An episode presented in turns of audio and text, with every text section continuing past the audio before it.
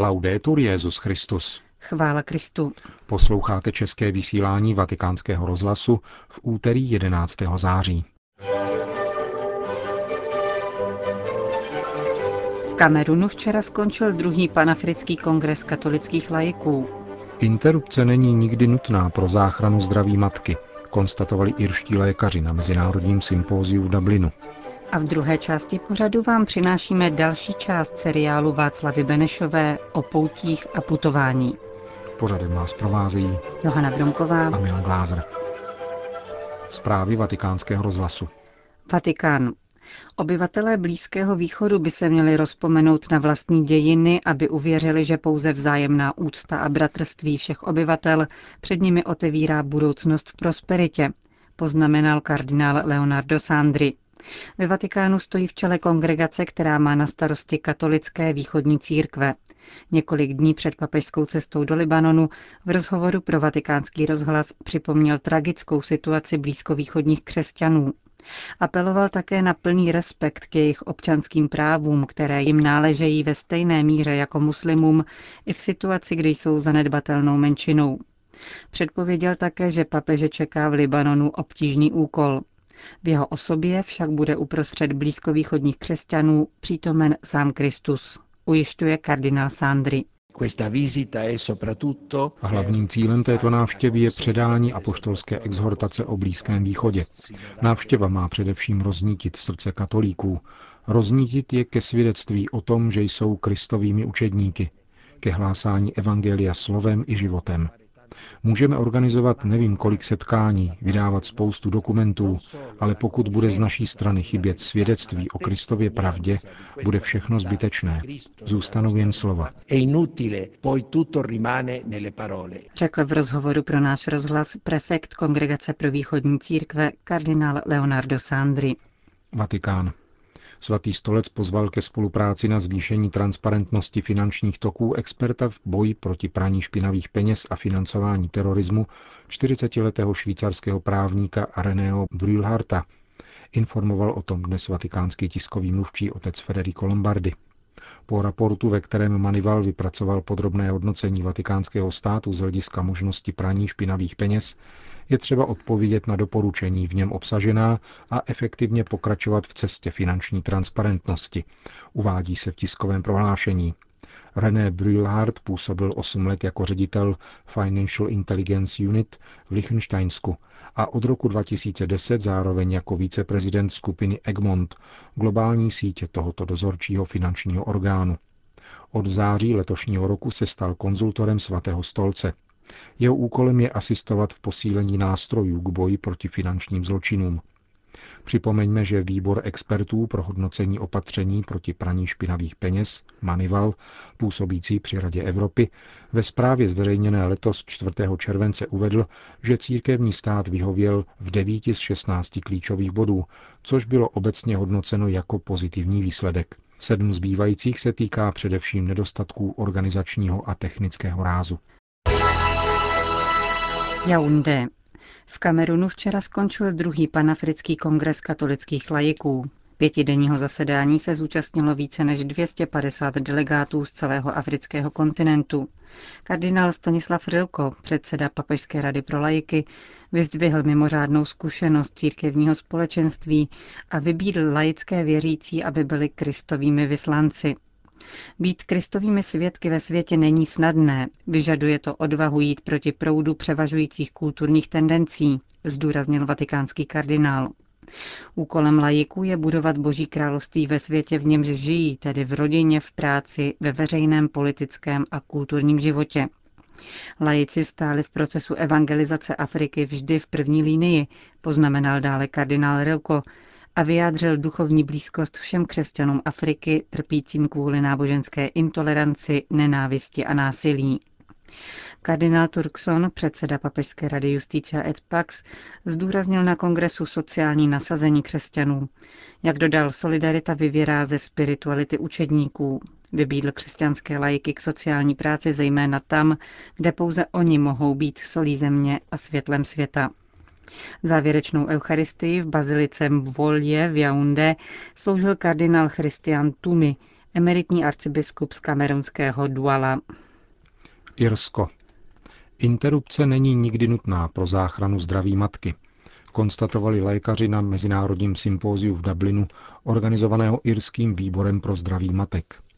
Protestovali tak proti stigmatizaci irského zdravotnictví, které je neprávem obvinováno ze zanedbávání zdraví žen kvůli absolutnímu zákazu umělých potratů, který stále v této zemi platí. Podle lékařů různých specializací, kteří právě zasedají v Dublinu, je nutné rozlišovat mezi vědomně prováděným abortem a terapií, která může ohrozit život dítěte. Uvádějí, že Irsko nepotřebuje liberalizaci zákona o interrupci, protože žena i tak může vždy spolehat na nezbytnou terapii. Někdy může ohrozit plod, často však dítě vychází bez nejmenšího poškození, dokonce i po chemoterapii. Během sympózia se hovořilo také o silném tlaku abortivního průmyslu, který chce v Irsku protlačit umělé ukončování těhotenství pod záminkou, že jde o zdraví žen. Silným propagandistickým tahem byl verdikt Evropského tribunálu pro lidská práva, který před dvěma lety prohlásil, že Irsko v tomto ohledu porušuje práva žen. Irský výbor pro zdraví matek vyjádřil politování nad stylem diskuze o tzv. terapeutické interrupci, která nebere v potaz skutečný stav lékařského poznání. Florencie. V toskánské metropoli skončilo zasedání prezídia evropských křesťansko-demokratických stran, které působí v rámci lidové strany v Evropském parlamentu. Debata měla ideově politický ráz. Diskuse se týkaly nové vize Evropy v kontextu současné krize. Zasedání se účastnil mimo jiné premiér Itálie Mario Monti a jeho malcký protějšek Lorenz Gonzi. Ten také připomněl, že příčinou krize v dnešní Evropě jsou krize společného dobra a důstojnosti lidské osoby. Eugenio Nassare ze španělského parlamentu mluvil o krizi křesťanských politiků, kteří se často ve jménu politického pragmatismu stydí vystoupit na obranu křesťanských hodnot. Kdo bude v parlamentu hájit tyto hodnoty, ne křesťanští politici, ptal se. Roko Butilione, místo předseda italského parlamentu, promluvil na téma krize pravdy jako zdroje jiných krizí v Evropě. Konec zpráv.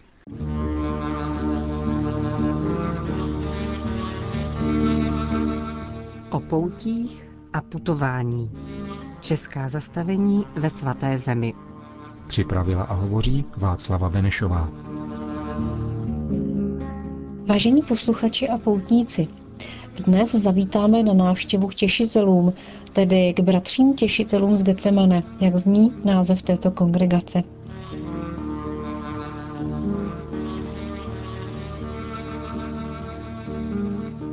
Již víme, že se jedná o mladou mužskou kongregaci, vzniklou právě před 90 lety. Jejím zakladatelem byl páter Josef Litomyský český kněz, který pocházel z Hoříně vsi a působil ve Vídni při kostele nejsvětějšího vykupitele. V těžkých letech první světové války působil ve vídeňských špitálech a setkával se zde s morální i lidskou bídou zraněných vojáků. V té době zrála jeho touha po řeholním životě, naplněném odčiňováním hříchů, které urážejí božskou lásku. Papež Pius XI. přijal v únoru roku 1922 pátera Josefa Litomyského a vyhověl jeho žádosti a dal souhlas k založení nové řeholní společnosti těšitelů.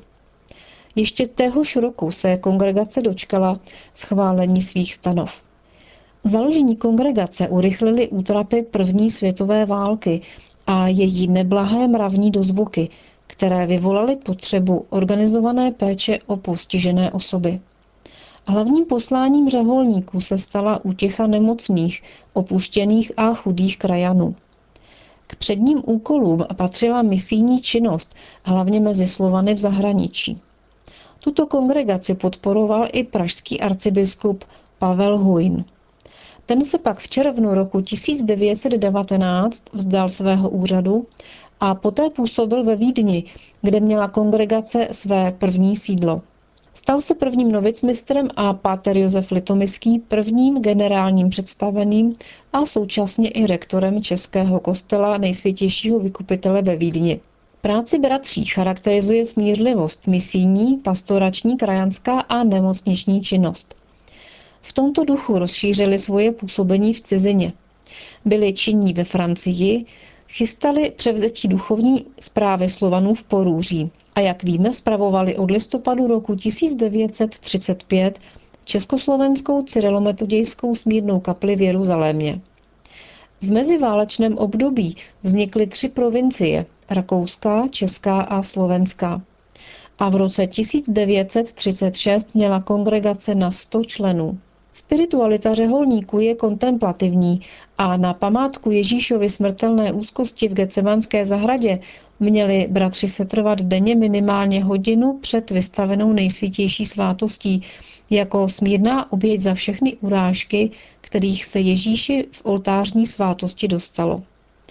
Páter Josef Litomyský toužil potom, aby se celé jeho společenství denně vracelo do posledních chvil Ježíšova pozemského života, které byly plné smutku. Říkal, každý kostel, který patří pánu a kde v tabernákulu přebývá spasitel, je možné přirovnat k Olivové hoře, ke Getsemane. Nezapomínej přijít k Ježíši a potěšit ho, velmi často osamoceného. Vždyť každý svým způsobem prochází i vlastní Getsemane. Životním posláním kongregace je těšit trpícího Ježíše podle vzoru anděla v Getsemane. V čele kongregace stojí superior a provincii řídí provinciál. Rezidenčním sídlem byla na počátku Vídeň, kde byla první kolej a vlastní české učiliště, jež bylo současně noviciátem a exercičním domem. Později přesídlili nejvyšší představený i provinciál do Prahy. V Čechách měli těšitelé před druhou světovou válkou své domy v Klokotech u tábora. V Praze vznikl konvent na Malé straně, odkud byl administrován kostel svatého Salvátora v Klementínu. Dále působili v Suchém Vrbném u Českých Budějovic, v České Kamenici a Nepomuku, na Moravě potom v Brně, Hrabáni a Ostravě Nové Vsi. Heslem těšitelů je všechno k potěše srdce Ježíšova. Původní řeholní oděv byl tvořen černým hábitem s bílým pláštíkem, na prsou s oválnou medailí a vyobrazením trpícího Krista v Getsemane, utěšovaného andělem a nápisem Adoratio, expiatio, imitatio, tedy vzývání, odpuštění, napodobení. Patrony kongregace jsou Pana Maria Bolestná, svatý Josef, svatí Cyril a Metoděj a svatá Markéta Maria Alakok. Roku 1950 komunistická vláda Československa uvěznila všechny řeholníky, skonfiskovala majetek řeholí a zakázala jim veškerou činnost. Také mnoho těšitelů prošlo vězením a pracovními tábory. Po propuštění na svobodu žili bratři dále svůj řeholní život i proti všem zákazům a hrozbě vězení. Jejich zakladatel sdílel jejich úděl. Byl pronásledován a vězněn. V roce 1991 bylo sídlo kongregace přeloženo do Mariánky na Slovensku. Stanovy kongregace, přepracované po druhém vatikánském koncilu, schválil v roce 1983 v Praze arcibiskup Tomášek. Ta má dnes smírné misijní a pastorační poslání. Kontemplativní spiritualita spočívá v denní adoraci před nejsvětější svátostí. Dnešní řeholní roucho tvoří černý hábit s pláštíkem, přepásaný koženým řemenem a pětidesátkovým růžencem. Při adoraci se obléká bílá kapuce a dlouhý plášť. Vážení posluchači a poutníci, o práci a dalším osudu těšitelů v Jeruzalémě si povíme zase příště. Od mikrofonu se s vámi loučí Václava Benešová.